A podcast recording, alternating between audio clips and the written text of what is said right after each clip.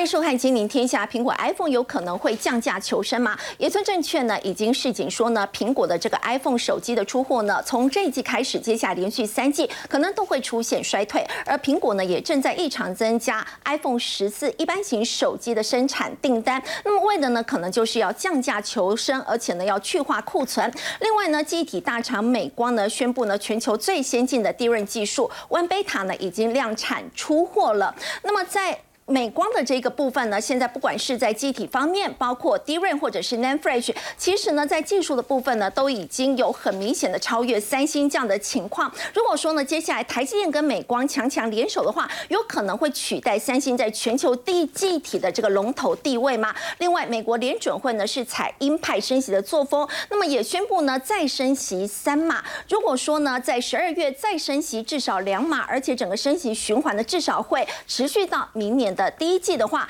美元持续走强，那么这个时间点还适合买美元保单，甚至是做美元定存吗？我们在今天节目现场为您邀请到资深分析师谢晨业，大家好；前国安会副秘书长杨永明，大家好；东华新经济研究中心主任陈松兴，大家好；以及金周刊顾问林宏文，大家好。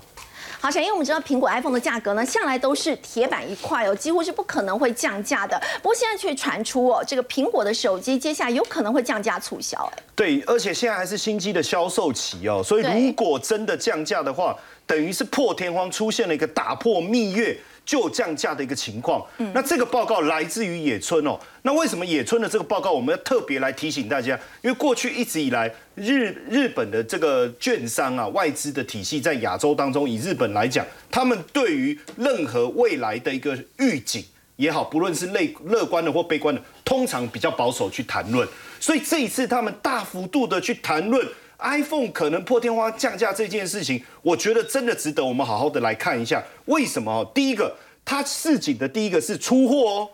哎，出货的情况，你如果是稍微成长力道稍微少一点没关系。可是他讲到的是从本季开始要连三季衰退，对，百分之六，年减百分之六，年减百分之八，在年减百分之十一，这告诉我们。过去我们最自这个苹果粉最自傲的这个苹果手机的一个销售，既然会出现连续三季的衰退，这背后代表了一个什么事情？难道苹果原本的一个策略出问题了吗？它真的要降价来促销吗？要不然原本的库存怎么办？为什么要讲库存怎么办？因为在呃 iPhone 十四出来之前，其实下了这个订单的预出预估其实非常好，甚至我们看到这个。苹果最强的分析师，对不对？哦，郭明奇，他还说，他还在手机要出货、正式要上市之前，他还调高预估到九千五百万只哦。结果没想到，原从永扁的九千到九千九千五百万只，野村现在讲的是什么？他不是说哦九千五再回到九千，他直接告诉你下修下半年是八千两百五十万只啊，差很多哎，哎，这个差八八多哎，对，而且这当中。还有一个更重要的是 iPhone 十四 Plus，为什么我们要特别去谈这个情况？因为原本它的策略是 iPhone 十四、iPhone 十四 Plus、iPhone 十四 Pro 跟 Pro Max。那但他认为应该，苹果认为，尤其是库克，他认为应该这四个都一起往前冲。他的策略，他觉得应该没有问题，对不对？他把原本的 Mini 改掉，拿了一个 Plus 进来，可是他忽略了一件事情，忽略了什么？第一个，他的。iPhone 十四跟 Plus 用的是 A 十五晶片，是所有的这个果粉，他们去跑分也好，做了测评也好，突然之间，甚至很多的网红直接就呛说，根本不需要，也没必要把你的十三升级到 Plus，哇，这个直接打打打脸这个库克啊，是，所以 iPhone 十四 Plus 一出来的销量就不好，嗯，就不好哦，好，然后呢？Pro 跟 Pro Max 当然因为用 A 十六晶片，各种规格的升级，大家也非常的期待。甚至为什么我要讲破天荒降价这件事？如果真的出现，是很可怕。因为你要知道，iPhone 十四 Pro 跟 Pro Max 出来的时候，黄牛是去抢，哎，是他直接去直营店抢到以后，在网络上卖。真的是要降价的话，那当初买贵的怎么办？对，所所以是这个报告出来以后，大家才发现说。第一个问题就是你会不会预估太乐观了？对。第二个问题是你的规格的这样的一个差异性会不会降低了果粉抢手机的这种热情也退去了？还有一个可能苹果自己也没有预料到的，就是景气衰退的情况，没想到也冲击到这些高端消费者购买苹果的意愿啊。我觉得这个部分在这个野村的报告里面，他也特别提醒，比大家想象来的严重。好，那春 Force 也特别讲到，他说美国不断寄出了升息要抑制通膨这件事，有没有影对景气有影响？有，有对大家的可支配所得，就我可以花的钱有没有影响？有啊，像我最近的零用钱就变少了。这这个影响就很大了，我特别提醒一下，这零用钱变少是一件很痛苦的事情。然后你看，二零二三年第一季的生产表现，预估从原先的五千六六百万只调降到五千两百万只，这个年减的幅度是相当相当大的，十四趴。而且我为什么为什么我认为野村的这个预估啊，应该发生的可能性相当大？为什么？因为第三方的机构，比什么意思？就是说你去官网买是这个价格，可是我可以去京东。商城吧，是。我可以去京东商城，我可以去乐天商，我可以去哪里商城嘛？现在已经有第三方的电商的价格，官网是六九九九，像这 iPhone 十 Plus，它已经降了四百到六百，它已经先降了，怎么办？因为它之前自己可能手上有一堆库存的货，好，甚至我已经看到有降一千两百五十的 人民币啊，这个幅度很大的，好几千块，这个幅度很大的哈，所以基本上绝对有状况，所以他就说啊，因为你的。这个配置的问题，还有一个现阶段就是之前 iPhone 十 Plus 还有很多的零组件太多了，那怎么办？我干脆把这些零件转移到哪里去？转移到 iPhone 十四好了，因为 Plus 比较贵嘛，然后平价款的 iPhone 也推不动嘛。那我把这些零组件转移到平价款好了，那我来推平价款，我降价的话，我是不是能够快速消化我的库存？嗯，可是这个动作会带来什么影响？肯定会对供应链带来很大的冲击。所以你看到哈，从这个平价 iPhone 手机的相关供应链的最近的股价表现来看，你看台积电、友达、合作，因为现在也说 A 十五、A 十六它的晶片订单要取消，对不？要不是取消了，就减砍单嘛，对台积电一定有影响。合作的部分，它主要就是 iPhone 十四是 Plus 这个部分也会有影响。那红海跌的相对比较少，因为它有 Pro，它有 Pro Max，所以整体来看对供应链有没有影响？有，有。而且我们再来看一个。很重要的一个报告哈，就是呃苹果非常重要的一个供应商高通哦，是。它预估下一季哈，下一季因为已经发生，我们就不用特别再去讨论，我们还是在意后面。他说九十二到一百亿哦，这个比分析师预估的一百二十亿是少，所以表示它整体的状况其实比大家设想的来的悲观，非常的不理想，非常的悲观。那市场估三点四的获利哦，既然是降到二点四五，这当中有一个非常重要的因域，大家也知道高通其实就出手机嘛，嗯，好，其中它有个大客户是谁？就是 iPhone。那本来 iPhone 不是说啊，他自己做晶片吗？那大家就想说，那高通完了，对不对？好，结果没想到这个苹果的这个晶片的测试没有办法达标，所以当然就延后了。那单子应该就继续下给高通嘛，是对不对？那高通应该觉得说，哎，很好啊，你本来要自己出去自自立户，没有。可是问题是，为什么他还是降低他的财测？原因很简单嘛，代表苹果这个大客户的状况是比他预期还是差嘛？对，所以你看到高通的财测报告是不是已经呼应了野村他对未来的预期？所以我们不要小看这一连串的，包括报告跟猜测，它背后所反映出来的一个讯息哦。所以你看苹果的股价，十一月二号。整个就下来，要不然本来苹果的股价是相对抗跌的。对。可是这个讯息出来以后，大家看懂了。嗯。哇！所以你看，包括高通盘后重挫，它这个财报出来盘后重挫。嗯。然后他说：“那跟苹果有什么关系？”其实就是这一个嘛，因为他自己的晶片做不来，给高通，高通又降低财测，那就代表苹果未来晶片的需求也下滑。所以你看哦，这个部分就有消息说：“哎，A 十五、A 十六的处理器订单，哎，A 十五、A 十六、A 十五、A 十六，不是我们刚才讲的 iPhone 十四。” A 十五就 iPhone 十四，iPhone 十四 Plus，A 十六不就是 iPhone 十四 Pro 跟 Pro Max 吗？对。那这样连 Pro 跟 Pro Max 都销量都往下掉，对。那这还得了？这还得了？所以整体的消费性电子的产业链，现在看起来连高端市场哦，高端手机也撑不住。而且在这个情况下，当然，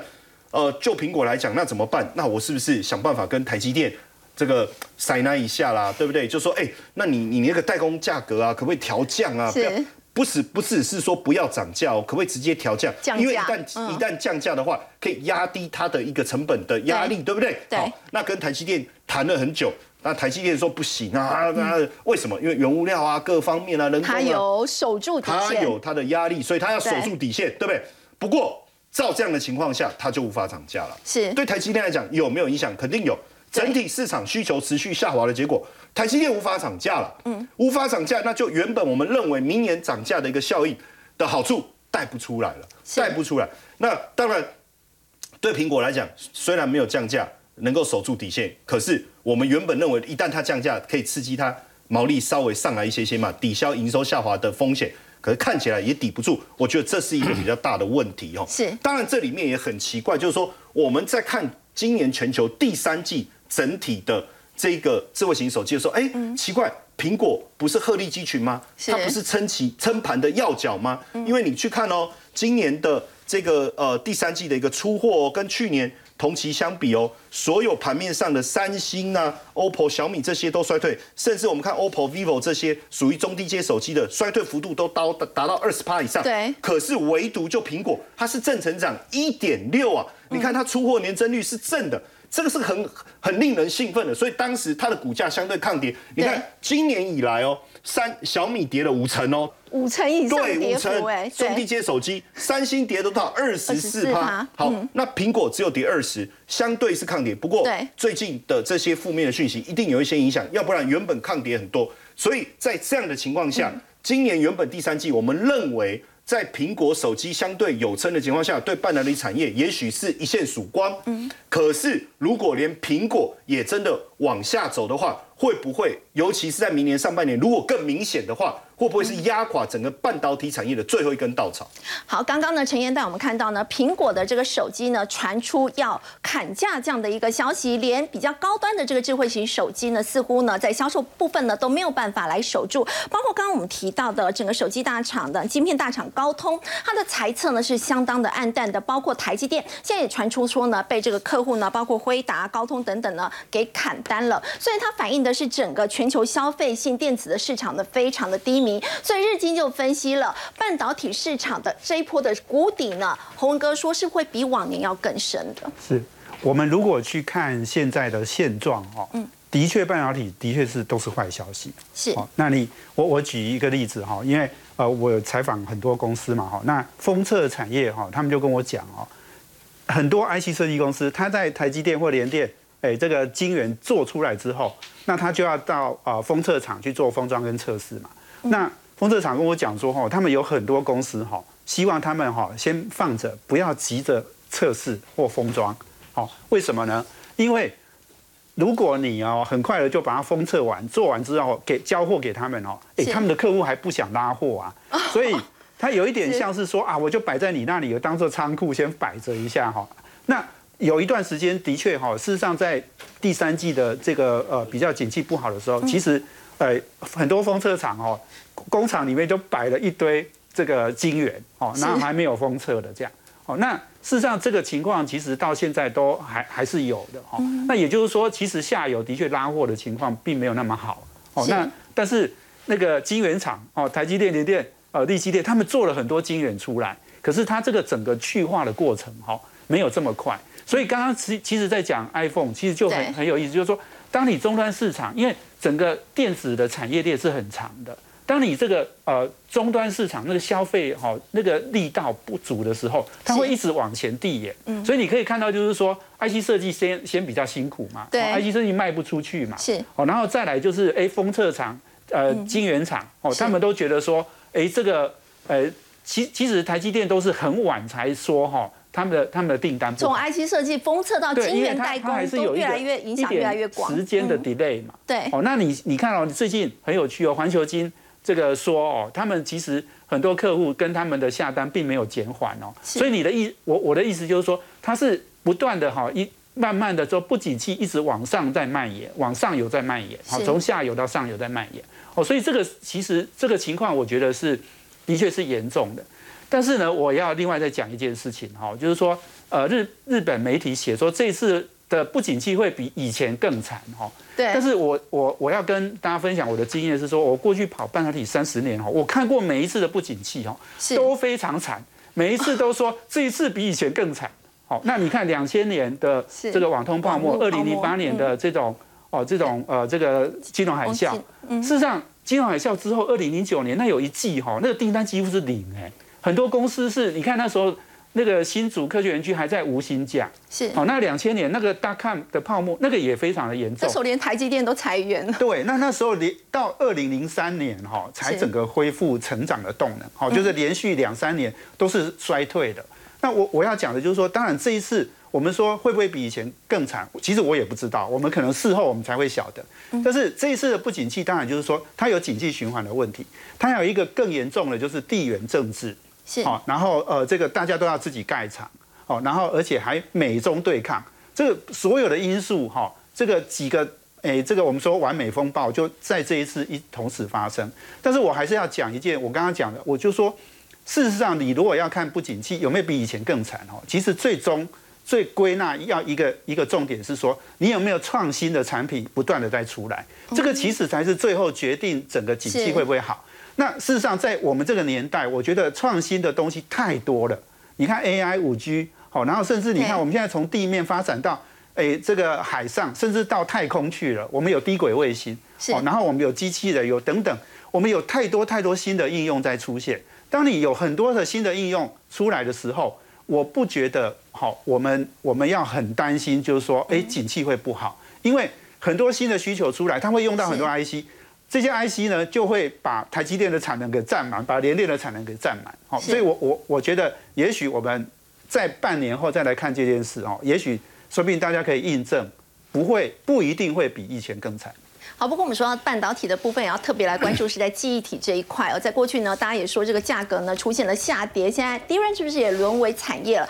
我们来看到这是这个记忆体大厂美光，他们现在公布了这个全世界最新的这个最先进的 DRAM 的技术，叫做这个 One Beta，它这个节点呢正式的量产出货了，而且这一次呢，他们是领先了三星一步。所以呢请教洪文哥，如果说这个美光呢跟台积电可以做到这个强强联手的话，有没有可能去撼动到三星在记忆体这一块全球龙头地位？好，我我想不会这么快，好，因为所有的帝国哈，是哎都是很强大的，你要你要把它摧毁哈，那那是要花很长时间的哈。那我我我先解释，就是说，因为很多人看到这个弯贝塔都不知道它到底是什么，对它到底是几纳米，然后看不懂哈。那我简单讲就是说，第一润不像逻辑哈，逻辑已经都七纳米、五纳米、三纳米了，对不对？但是第一轮其实都还在十纳米以上。所以呃，第一润的发展哈，大概是在十九到十纳米，现在大家大概都在这个范围内，十九纳米到十纳米。但是呢，这十九纳到十纳米中间哈，大家都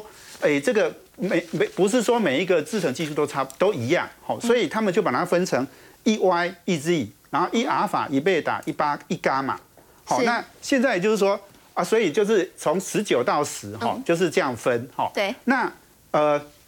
美光的 DRAM 的呃这个量产的呃呃这个规模哈，其实没有三星大。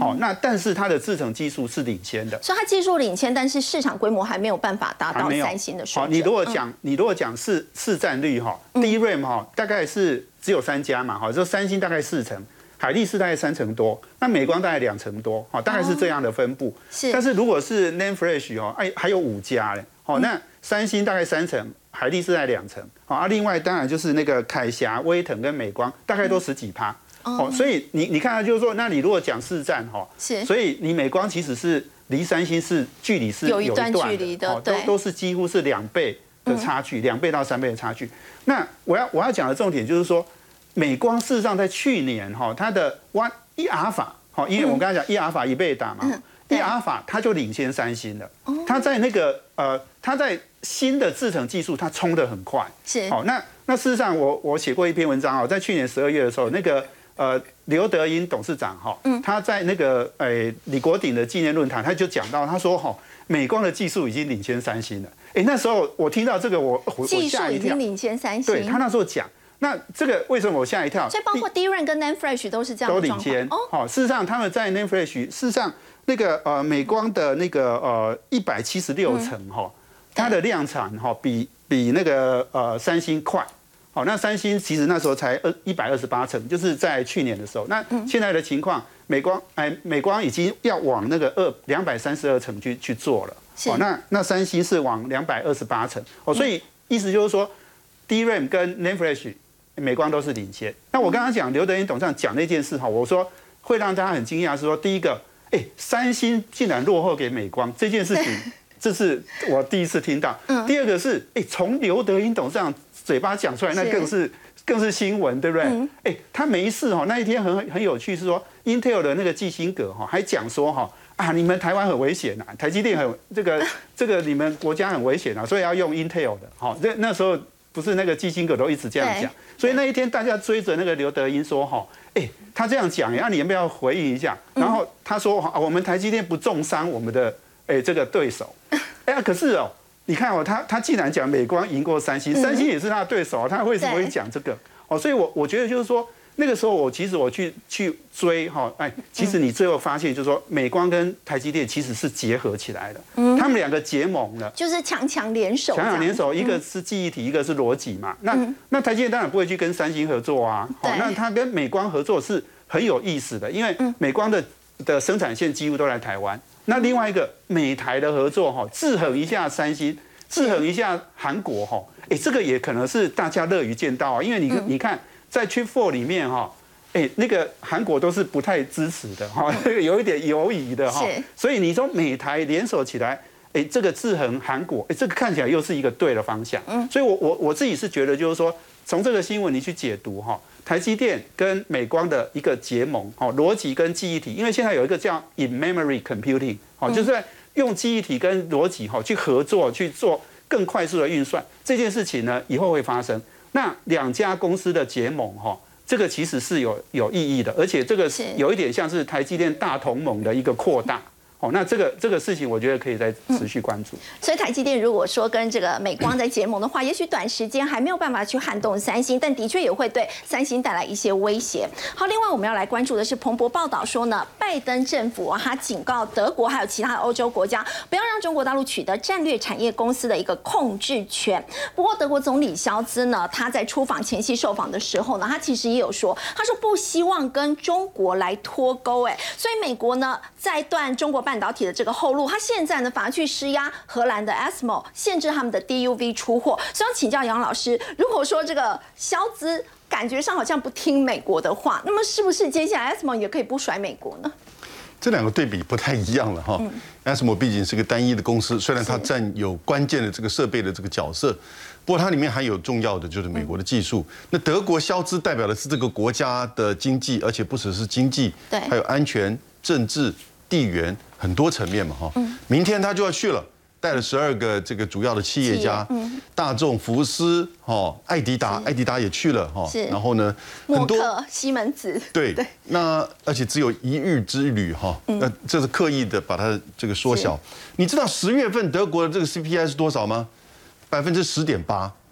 哦，那是七十年来可能是最高的。对，然后呢？他大概预测，他明年一整年的经济衰退会来到了百分之七点九，是明年一整年的这个通膨大概维持在百分之八点八。嗯，从战争二月底打到现在，他已经经济损失四千两百亿欧元。嗯，哦，然后呢，当然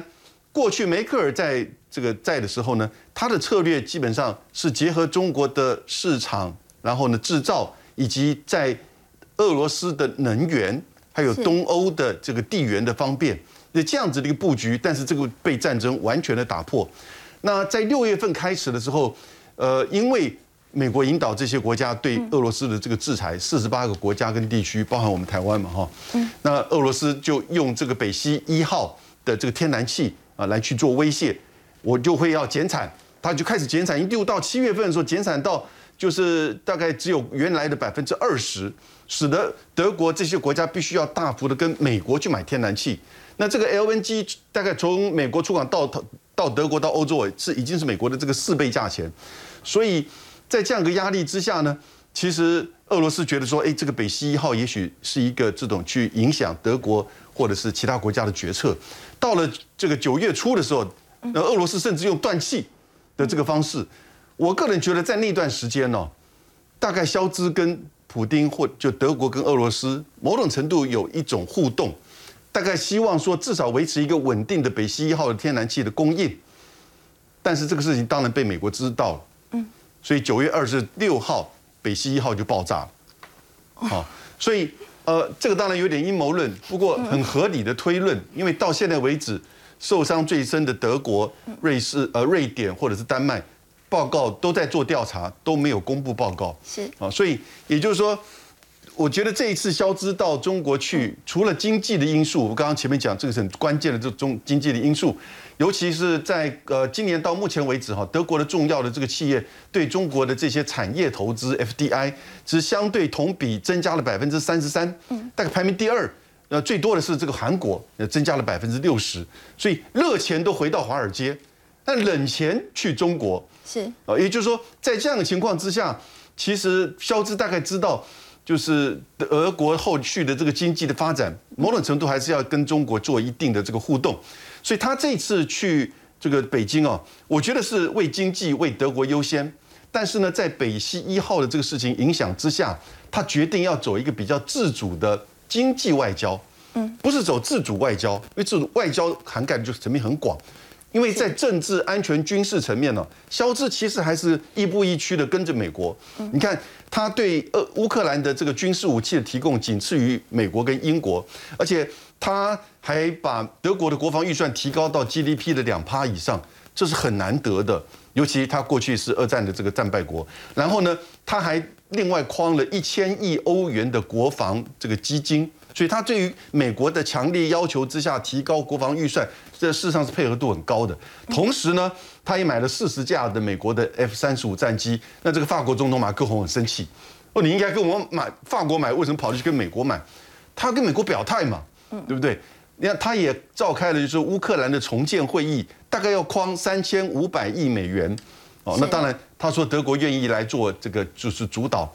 那也就叫做所谓的新马歇尔计划。我们知道马歇尔计划是二战结束之后，美国帮助欧洲这个重新复兴的这个计划，所以他提一个新马歇尔计划。他以为这一些经济的呃这些军事的安全的议题哦，可以让华盛顿稍微比较安心，因此他想要走自己的自主性的经济外交，要去跟中国重建。但是呢，这个时间点又在二十大之后。而且又不愿意跟法国这个马克宏，马克宏曾经说：“哎，我们哥俩一起去嘛，对不对？”就他说：“不要不要，我要自己去。”这样子，所以我觉得这个明天要看他的整个作为哈。那至于说你说美国现在要求这些各国要配合美国要去制，就是说去这等于是管制对中国的这些高深技术的这个出口，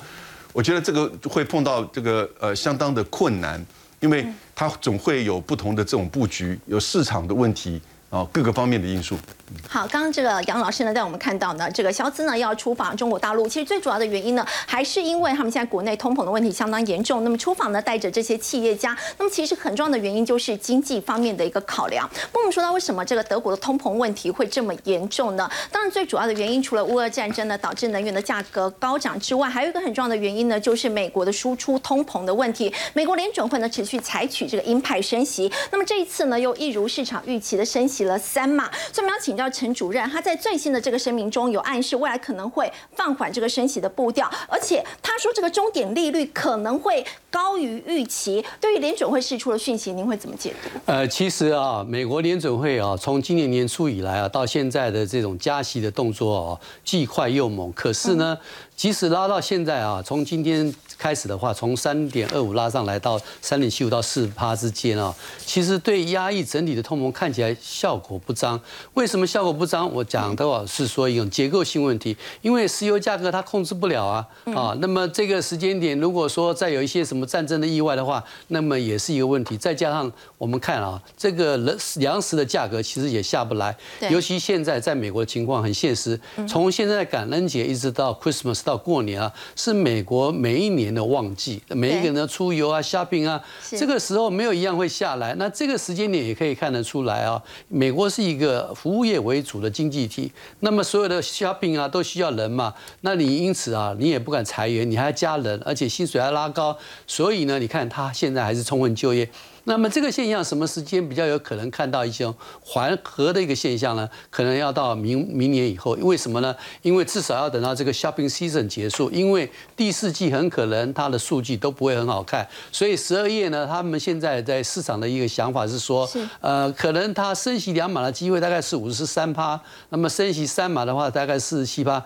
我的看法是比较可能是三趴啊三码，因为呢，它十二月还会再升三码，对，因为它基本上下。下不来嘛。那里面有一个大问题，就是说这个货币政策是紧缩嘛，收银根，可是它只能影响到的是核心通膨的部分。那即使在核心通膨里面有一个东西它没办法影响的，什么呢？就是供应链。那么我们看得出来，这一次这个富士康厂的工人这个逃离的现象，那么可能所有在中国大陆运营的这些工厂，现在心情上都很紧张。那么再加上呃陆陆续续传出其他的封城现象，对供应链是个打击。所以整个来讲的话，如果说供应链的部分啊再有中断的话，那么大概就很难减缓我们通膨的压力。那目前当然有一些谣言呐，就是说中国可能在明年三月以后会放缓这种。动态清零的一个政策，不过因为它如果要放的话，它要有一些准备的动作，比如说它的疫苗在哪里？因为中国国产的疫苗大家知道是没有效的，如果它没有办法引进国外的疫苗的话，那么你怎么去？这个开放这个动作，而且医院要准备，其他的这个设施要准备，目前还看不到这些准备的措施。所以虽然市场有些的谣言呐，不过目前我们还是要 wait and see，看看是不是这样。如果这样情况之下，就表明一件事情啊，那个通货膨胀一直这么居于高点的话。其实它到明年三月升息到五趴，完全是可以预期的，甚至升息到五趴，明年三月嘛，第一季就会升到五趴。是的，实际上如果从市场的立场来讲的话，大概明年这个降息的机会不大，因为什么？因为这个通膨一直会维持在一个高点，如果通膨下不来的话，你也不敢让目前非方瑞能够降下来。所以最快可能什么时候会降息？我看目前看起来的话，可能要到明年年底了。可能会在明年十二月比较机会大一点，对对对，因为这个就是一个现实问题。所以说呢，如果这种情况之下就变成一个现象，这是说我们可能要理解啊，美元会持续的相当强势。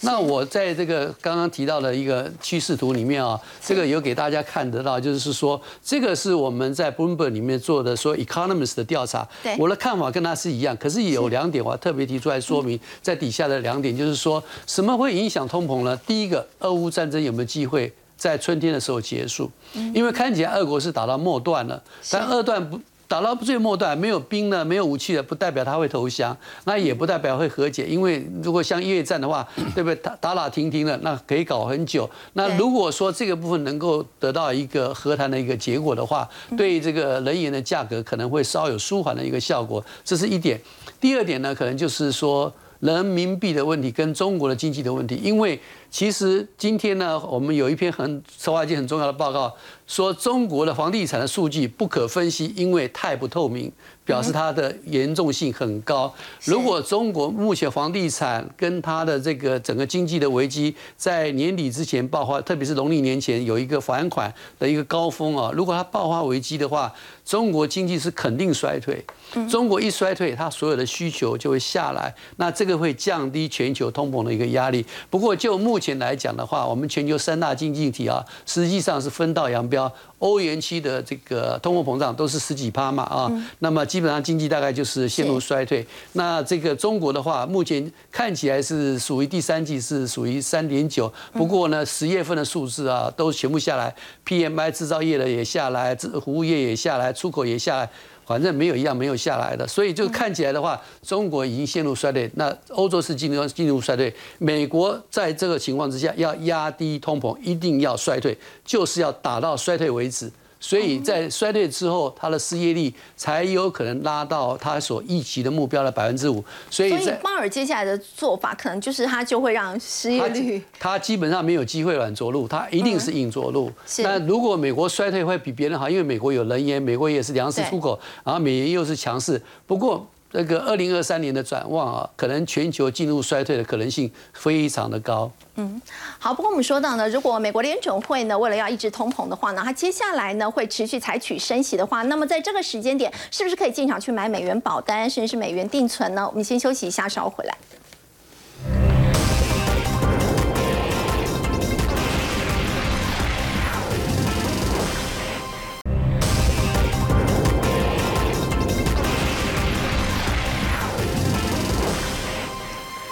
美国联准会主席鲍尔呢，他说呢，谈暂停升息，认为现在呢还言之过早，因为没有感觉到通膨有正在下降。就要请教陈主任，如果说至少到明年第一季都还是会维持一个升息动作的话，那您会怎么观察美元接下来的走势？我想这个美元啊，在未来一年里面恐怕还是维持相当的强势，所以美元指数哦，应该没有什么机会短期里面转向。虽然有的呃市场的人认为说可以 pivot 就是转个方向，我看是蛮难的，因为所有的因素都没有下来。可是如果美元继续往上突破这个一百一十几啊，那么很可能就造成一个现象。我们现在看其他的国家的货币的话，欧元的话也好，或者是说英镑也好，基本上对美元贬值都快二十趴了。那么其其实韩元、日元也是一样。如果美元继续走强，其他国家的货币一定继续贬值。那当然，它进口的话就带来一个输入性的通膨。可是这里面还有一个问题：当你升息很高的时候，因为国际市场流通了很多的美元计价的债券，是啊，包括中国企业或其他企业，包括“一带一路”带给其他国家的这个债务啊，也是用美元计价。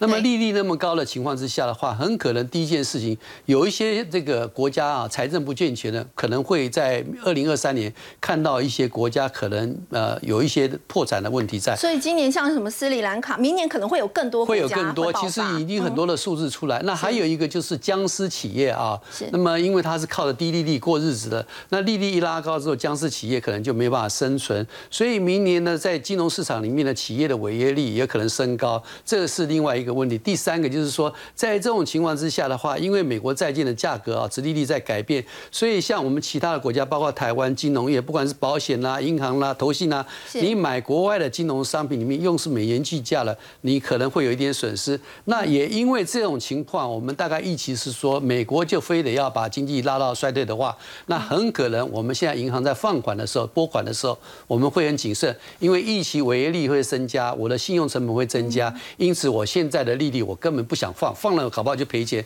所以对金融市场也会有个压力在。那当然就是说，对压力最大，可能最后还是在人民币上面。因为人民币是因为中国经济现在不好啊，而且可能是国际秃鹰的一个标的，所以我们现在看的话，未来这一年里面。外汇市场可能持续会波动，因为毕竟它是美元是个避风港。那更何况我们要再提一点啊，其实最近这一段时间以来，地缘政治的冲突正在加剧之中，北朝鲜的问题或中东的问题啊，那这个东西再加上俄国威胁说我要弄什么炸脏弹啊或者什么其他东西，这里面任何一项如果有实现的话，会加剧我们的不安。那这种情况之下，美元作为避风港会更强。所以我们在未来这一年仍然持续是很谨慎的。来看待，那对其他国家不仅是在汇率上的问题，通输入性通货膨胀问题，我们还担心金融稳定的问题。好，的确，刚刚陈主任提到呢，包括地缘政治的因素考量呢，还有在美国持续升息的一个影响，所以美元呢，在接下来可能会持续的一个强劲走势。所以就要请教陈燕了，在现在这个时间点呢，还适合去买美元保单，甚至是美元定存了。现在还有迷你的美美元版的高利定存，而且迷你定存为什么我要讲迷你？第一个，它推出的是。银行推出了这个定存利率高达百分之八，哎，八趴，百分之八够吸引人吧？哇，对，但是我仔细一看，哎呀，猫腻啊，两千美金的上限啊，我就很快的算了一下，而且只有一个月啊，就大概我看我爸抠了，看看我爸抠了，妈妈台币啊，台币啊，哈，还是很高兴啊，还是很高兴。好，没关系，那我们退而求其次，有一家六点六的，哦，哎，这个更好了吧？而且他给六个月哦，我就算了一下哦，大概一千块台币就存完了，当然也不错啦。而且当然我我我仔细再去看，哎呀，实际上你也不可，你说那我每个月每个月每个月也不错啊。可是他专案期限是到十一月三十号啊，就说你现在去，那你你就所以你可能要招很多好朋友，叫很多好朋友，把所有的人的的账户都拿来用，然后一起集中起来。当然这个也代表就是说呃。这个银行开始看到美元的一个利率的一个商机，这存款的一个机会，想要把客户集结起来哈，这是一个。当然，大家就开始去思考说，哎，那这样的话，那我美元保单呢？第一个，我先提醒大家，就是说，呃，你看到这个存款的资金的吸纳的能力，确实有影响到寿险业它的这种新契约保费，因为大家会觉得说，哎，美元。美美元定存这么好，这么高，现在买美元保单人是在下滑了，反而美元定存的人对啊，你看年增率差差了四成呢，对，差了四成，而且实际上我们去做一个比较了哈，就是说美元趸缴的理财型保单的报酬率跟定存来做一个对比，其实在今年上半年看起来都还不错，就是说美元趸缴的一个报酬，对，但是它这个趸缴就是一笔钱放没错没错，但是因为这几个月很明显，因为定存定存的利率已经随着。整个美元升息的状况调整了嘛，对所以它快速的攀升的结果，你保单还没有办法马上的跟着去调高它的预定利率，所以已经产生差异了。是你看。这个保单的部分，就美元保单了哈是，你会发现已经少了百分之一左右了哈。对所以这个看起来，如果真的说要做报酬率的比较的话，当然定存利率是比较好啦。嗯，还但是呃，最近寿险公司也开始啊，比如说某一个寿险就宣布说，哎，我们全面调我们的美元利率啊，你看我们一口气把我们的美元利率最好的也调到了三点三五啊。嗯好，当然。这个肥，你刚才讲的那四个字就是重点了，宣告利率嘛？为什么？宣告利率呃宣告利率，也就是说我存了一百万，我存定存几趴就是几趴，没有陷阱。但是当我买的是保单的时候，别忘了你有行政费用，你有保险费用，你有业务人员的奖金，这些都扣掉，是保单价值再开始去滚你的宣告利率嘛？所以算下来的实际上的报酬率一定是低于你上面所谈的这些对这个这个宣告利率哈。所以这个我觉得要特别特别的所以这边有讲到宣告利率不等于你保单的投资报酬率。对，所以整体来讲，我觉得如果以比较长期来讲，你这个钱两年、六年不会用到，对当然我觉得呃，保单美元的这个理财型的保单，我觉得还是 OK。但是如果你是半年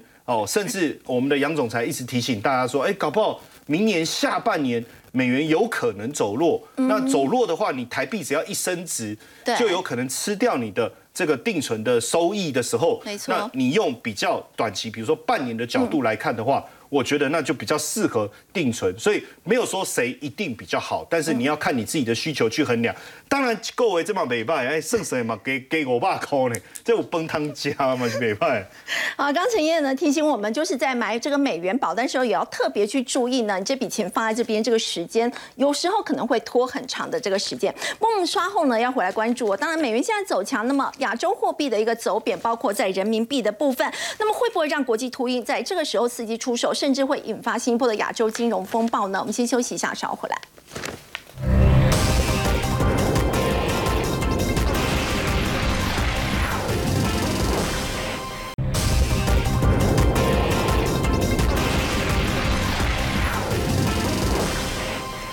人民币对美元的汇价呢，在九月贬破了七的这个价位之后，其实市场现在看贬人民币的这个气氛呢是越来越浓。要请教这个陈主任，现在人民币来到这个十五年的低点嘛？您刚刚有提到这个国际秃鹰可能会伺机出手，有没有可能让这个亚洲金融风暴重演？今天那个央行总裁说，那个九七年的亚洲金融风暴不会重演。不过那一次的金融风暴的这个重点呢，受伤受害的人呢是像泰国啦，像这个马来西亚啦，像印尼，在东南亚。对对对，那那一些国家因为改成浮动汇率，再加上他们外汇准备够啊，所以这几个国家可能不会有事，但是不代表别的国家不会有。比如说像孟加拉、像是缅甸啦，其实泰国这次还是有状况，所以不能这样讲。另外还有一个我们 最最关键，中国大陆会不会爆发金融危机？这个可能性不能排除，因为它的基本面比较弱，所以我们今天看到，呃，香港市场里面的人民币的汇率啊，已经来到七点三几了，快接近七点三四。啊，离岸的部分是这样的话，在岸当然是可以控制的比较好，可是表示一件事情，大家都在攻离岸的人民币汇率。那因为什么？因为香港是能够自由汇兑的国家嘛，呃，地区了啊，所以说大家都攻这边。那中国现在是干什么呢？他让他的国有银行，还甚至是国企在香港里面进去买人民币卖美元，在护盘。他们叫维稳，但是呢，维稳需要你有一定的实力。目前香港的外汇基金呢，其实也烧了很多。那中国政府本身的它的外汇准备啊，本来是有四兆剩三兆，如果你减到它外汇的负债的话，大概只剩下几千亿。所以这个部分是不是足以应付呢？可能不太够。地方政府，你如果看它的财政的话对，过去这一年以来，事实上是下滑的很严重，每一个都是 minus。哦，在这种负的情况之下，你再去看一下，中央政府维持的可以，可其他都下来。那我们就重点在哪里呢？重点就是地方政府的财政主要靠的是土地的销售。是可是土地销售，我另外一张图给大家看，就土地销售跟去年同期相比的话，你可以看出来，土地销售一直下来，现在是 minus。对所以说它地方政府根本没有钱。然后我们再去看各个地方政府啊，你看主要城市，包括上海在里面是，全部都是在零以下。换句话说，每一个地方政府现在基本上都在赤字。如果说这个上海能够撑得过去，是因为它发了很多的专项债在支应，但是其他的省跟大省跟其他城市没有这个财力。基本上可能撑不过去。以富士康郑州来讲，它对荷兰省的贡献度有多大？那荷兰整个省这下子就糟了。所以我们这样看下来，就是说我看不出来中国经济哪些什么出来的亮点可以说服我们说你人民币值这个价值。如果你的基本面没有办法说服外资的话，外资既然是秃鹰嘛，凭什么我不做你呢？当然要做空啦。所以这种情况之下，我们就可以看得出来这个。情况确实对人民币造成了一个很大的压力。我想我们未来几个月里面要很密切的看，特别是年底之前啊，房地产业者今天又报了好几家的房地产开发商倒掉了。是啊，我们看年底之前，它的地产开发商会倒了家数可能很多。如果有的话，就银行会跟着受累，然后地方政府又跟着受累，这样。所以离岸人民币现在是贬破七点三的话，接下来还是有可能在呃七点三完全没有机会，七点五我看也很难。实际上关键点是在七点八，因为是属于这个呃港币啊，那时候在决定联系汇率的时候做了一个假设，说他们是在七点八。如果这个离岸的这个人民币在香港继续跌过的话，那基本上联系汇率可能会失控。那这个情况之下，香港的中心把地位就会丧失。嗯，好，我们稍后回来关心的是，一下俄乌战争还没有平息，其实各国之间的这个角力呢，大家也非常的关注。那么今天传出北韩供应大量的炮弹呢，这背后代表是什么一个意义呢？我们先休息一下，稍后回来。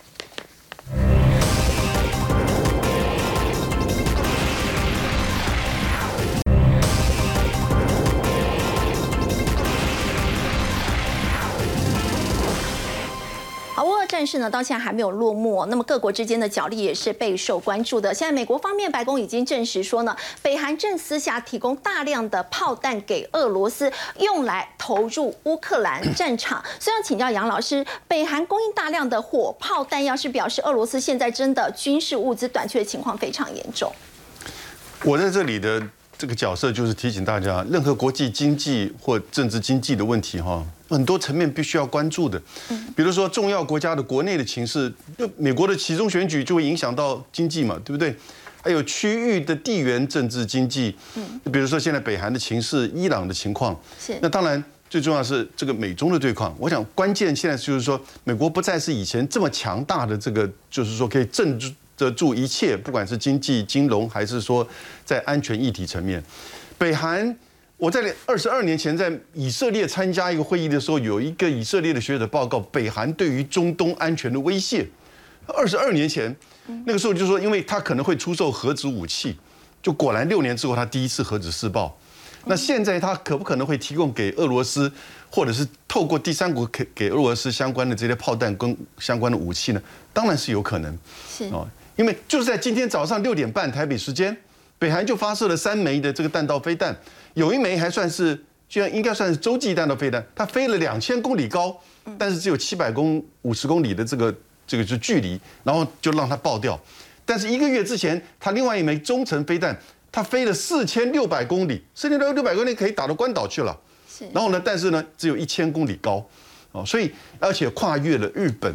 那现在美国跟韩国正在进行军事演习，两百四十架飞机。嗯，啊，不过各位。北韩的问题啊，我们看了二十多年，南北韩跟美国都没有要打的真正的意图跟利益，可是情势是真的很紧张，但也不能够轻忽，所以区域的地缘的政治的变化会改变，也就是说整个经济金融，哦，那举例而言，如果真的南北韩发生了这个冲突，那你想想看，对韩国的经济，哦，以及对三星，对于这些国家，这整个都会产生这个连锁性的这个冲突。那这些所进来的这个战争的因素就会。